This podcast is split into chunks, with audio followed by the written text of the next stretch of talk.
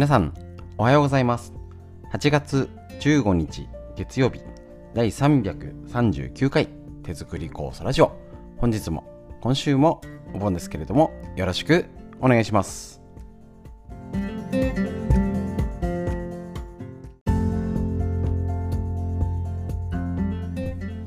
こちら、手作り酵素ラジオは、埼玉県本庄市にあります、芦沢治療院よりお届けしております。私の母親が手作り酵素を始めて35年ほど経ちまして、えっと北海道帯広市にあります。十勝金星社川村文夫先生にご指導を長年いただいておりまして家族で酵素を飲み治療院ということで酵素の仕込み会だったり、えっと使い方の勉強会をやっております。コロナの影響でいろんなやり方を模索中というか試しているところにはなるんですけれどもこれがその一つラジオ。えっと、実際に自分で作って自分で仕込みましょう。こちらねあの十勝金星社の仕上げあの砂糖と強根を混ぜて仕上げに海の精を入れるというこの手作りこそですね。えっとこちらですね自分で仕込んでこの手作ったものの武器がどう体でうまくね活用してもらわないと困るんで元気で働いてもらわないとね、あのイメージで言ったら、ね、あの一人で戦うんじゃなくてあの応援あっちも応援こっちも応援してくれてセコンドついてねあのいろんな人の助けを借りて元気になろうみたいなその環境づくりをするための知識って今の時代必要です。ですので、ぜひぜひその知識だけならこの情報を耳から聞くことで勉強できますので、ぜひ一緒に勉強していきましょう。今週もよろしくお願いします。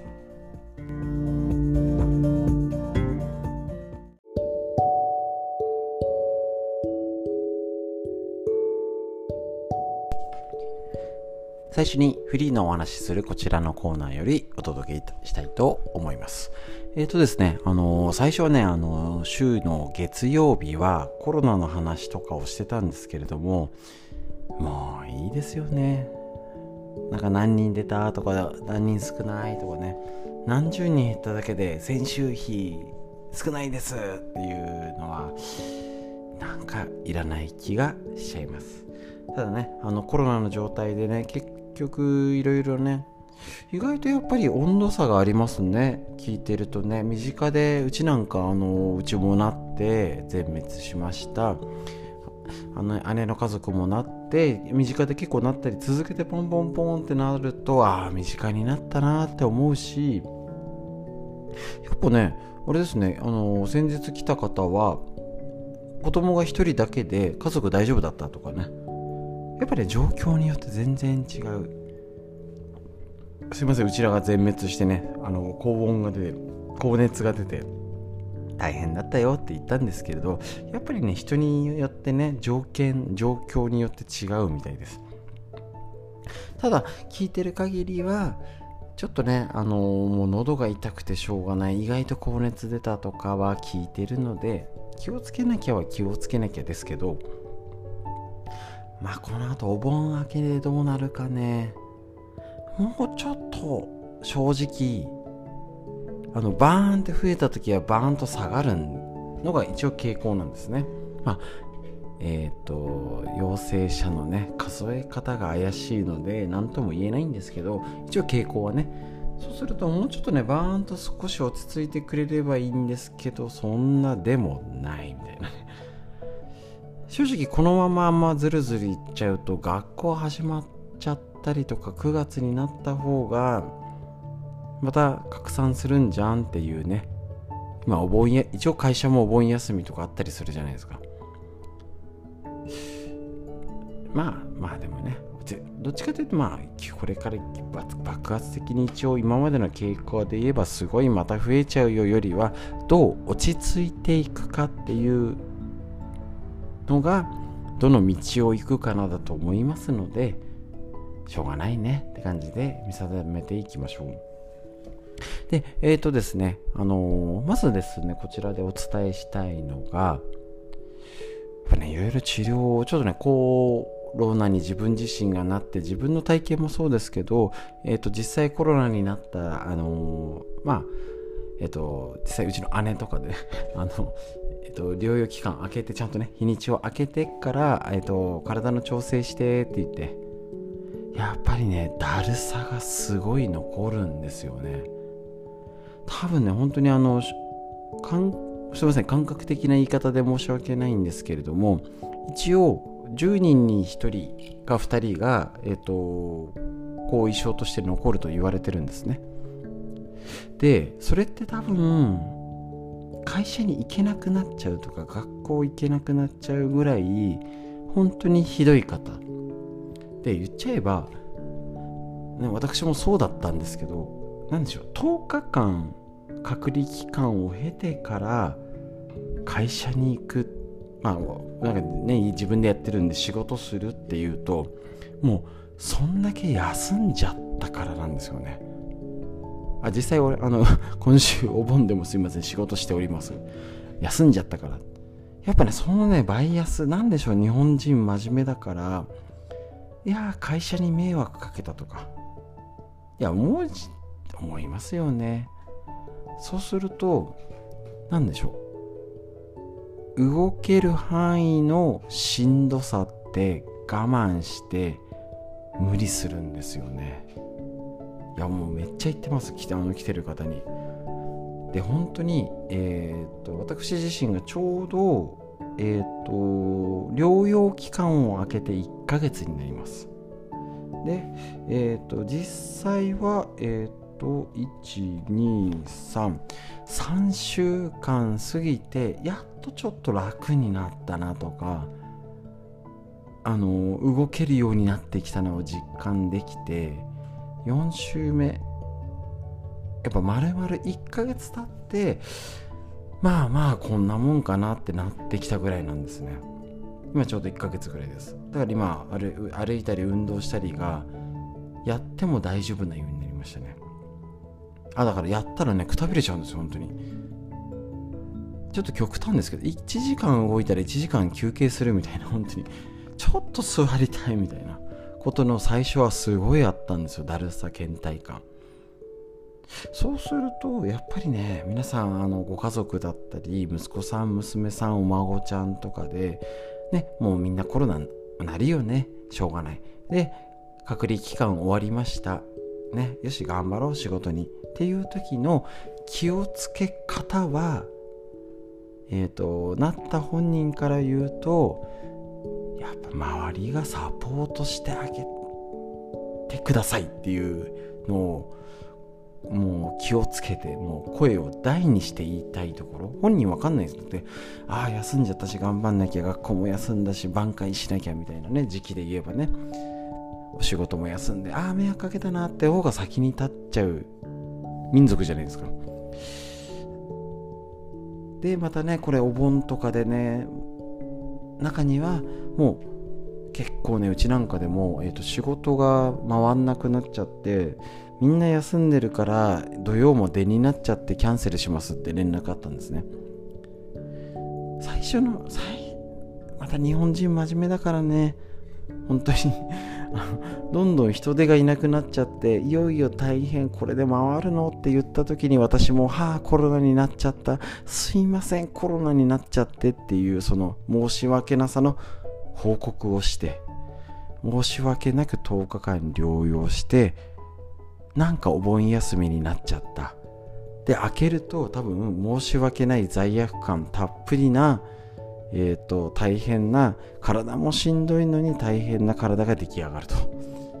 いうのは予想できるかなと思います。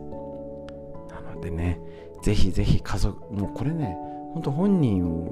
じゃ無理だと思うんでぜひ家族でね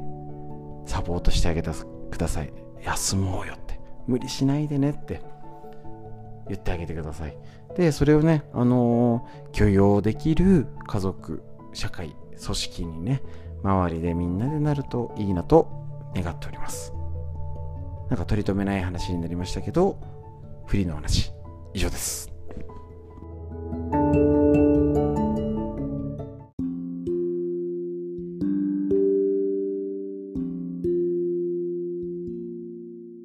続いてこちら40歳から始める脳の老化を防ぐ習慣和田秀樹先生のディスカバー系書よりこちらですね新書版からお届けえっと40歳50歳働き盛り今これからやばいところ攻めていきましょう。まあ今ね、自律神経やうつとかそういうので働き盛りがね、頑張れないっていう風な方増えてますので、そのための覚えておきましょう。で、もう一つ、え、ー、と、もうとうに過ぎちゃったよって方も、ね、いきなり明日からボケるってことはありませんので、えっ、ー、と、今衰えてるところ、これをちゃんと意識して、その対策をしているっていう人は、ほぼほぼいないと思うんですよね。けどみんな迷惑かけたくないとか元気でいたいって言っててじゃあ何したらいいのさっていう答えが一つここに載っておりますその、えっと、一つね前頭葉を刺激する感情が衰えるのでえっとそこを元気にしようっていうところ。今日のページ。新しい人と知り合う。ちょっとねコロナで難しいんです。難しいからこそでああちゃんとコロナでできなくなっちゃったことだよねってのを意識しましょう。でまた違うつながりできたらありかもしれません。ブログや Facebook、まあ、SNS ってやつですね。表現力出す力。ね。外に出すが大事。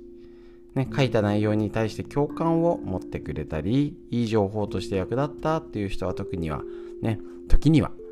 それおかしくないって反論してくる人。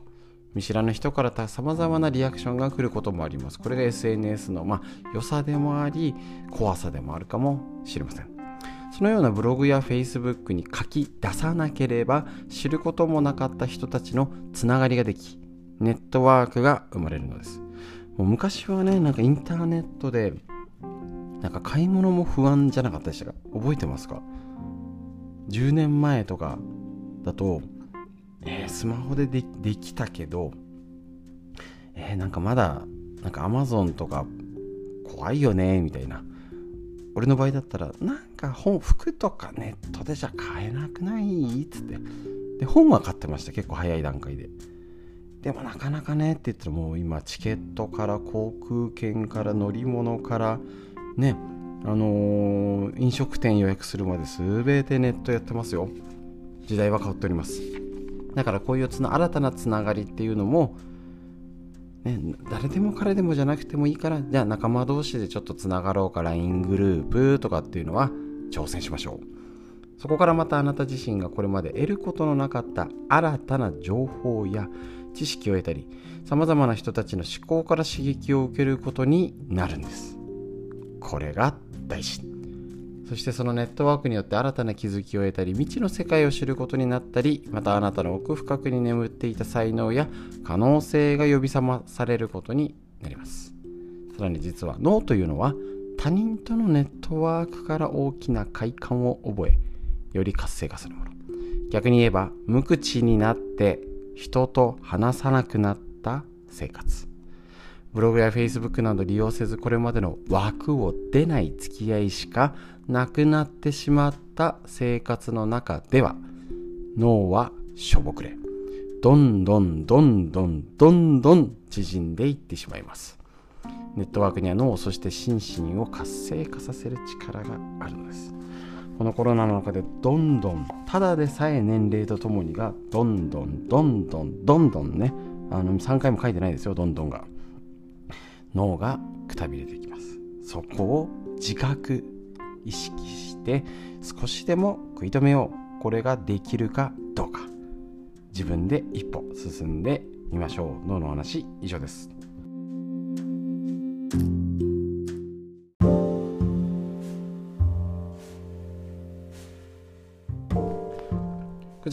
えーと、東洋医学の知恵。緑薬品漢方堂の毎日漢方。体と心をいたわる365のコツ桜井大輔先生夏目社ということで、えーと、みんな知りたい東洋医学の知恵をやってますと。勉強になりますね。一つ一つねこういう情報をね。で私アウトプットしておりますのでありがとうございます。この本はとっても分かりやすくてぜひおすすめ。ただちょっと本ね1日1ページ格言でね辞書みたいに使う言葉とか何でしょう分厚いんでね読み出がありますで一つちょっとね難点がねこれ236ページで該当した人これね結構飛ぶんで、あ、今回そんな飛んでない。はい。痩せるのに、痩せない理由のタイプ A。言いますね。よく聞いてください。痩せない方。運動が苦手。疲れやすく体力がない。風邪をひきやすい。胃腸が弱く下痢しがち。お腹に力が入らず便秘がち。肌にシワやたるみができやすいっていうタイプでなかなか痩せないのよって方これ思い当たるのが結構ある方の対処法かなこのページがはい A に該当した人は痩せたいことに意識が行き過ぎていてちゃんとした食事が取れていない方が多いですなるほど今ねあの、全然食べないで走りましょうってダイエットはもう絶対ダメですからね。ねちゃんと食事をとる。結構大変らしいですね。これはね。食事の全体量が少なくエネルギー不足になっていて疲れやすく。体力も筋力も弱くなっています。疲れやすいので運動もあまりできず筋肉が少ないので基礎代謝が落ちて体脂肪が燃焼されません。そのため食べたものをそのまま脂肪として蓄えようとするので食べる量は少ないのに太りやすいという状態を作り出すと。原因があるよね。ってことなんですね。なるほど。ということでえ、ー、とそのままね食べる量は少ないのに太っちゃうよと。食事を減らすあまり間食でダラダラ食べてしまってる方も多いですね。太るから食べないという気持ちは理解できますが食べないからエネルギーが足りずに太るという悲しい悪循環。悲しいですね。悪循環になっていたら気をつけようと。このダイエットっていうのも体の一つの東洋医学っていう見方で見たら分析できることがあるんですね。でこれがどこまで当たってるかってまあ占いと一緒ですよね。血液型 A 型でって神経質な方だけどね A 型で神経質じゃない方いくらでもいますからね本当に。で O 型でも神経質な方いますからね本当に。ただ傾向があったりとか当てはまりそうならなんか使えるツールとして使ってみればで当てはまったらやってみよう。効果が出たら続けてみよう。これぐらいのステップで気楽にやってみましょう。東洋医学の知恵以上です。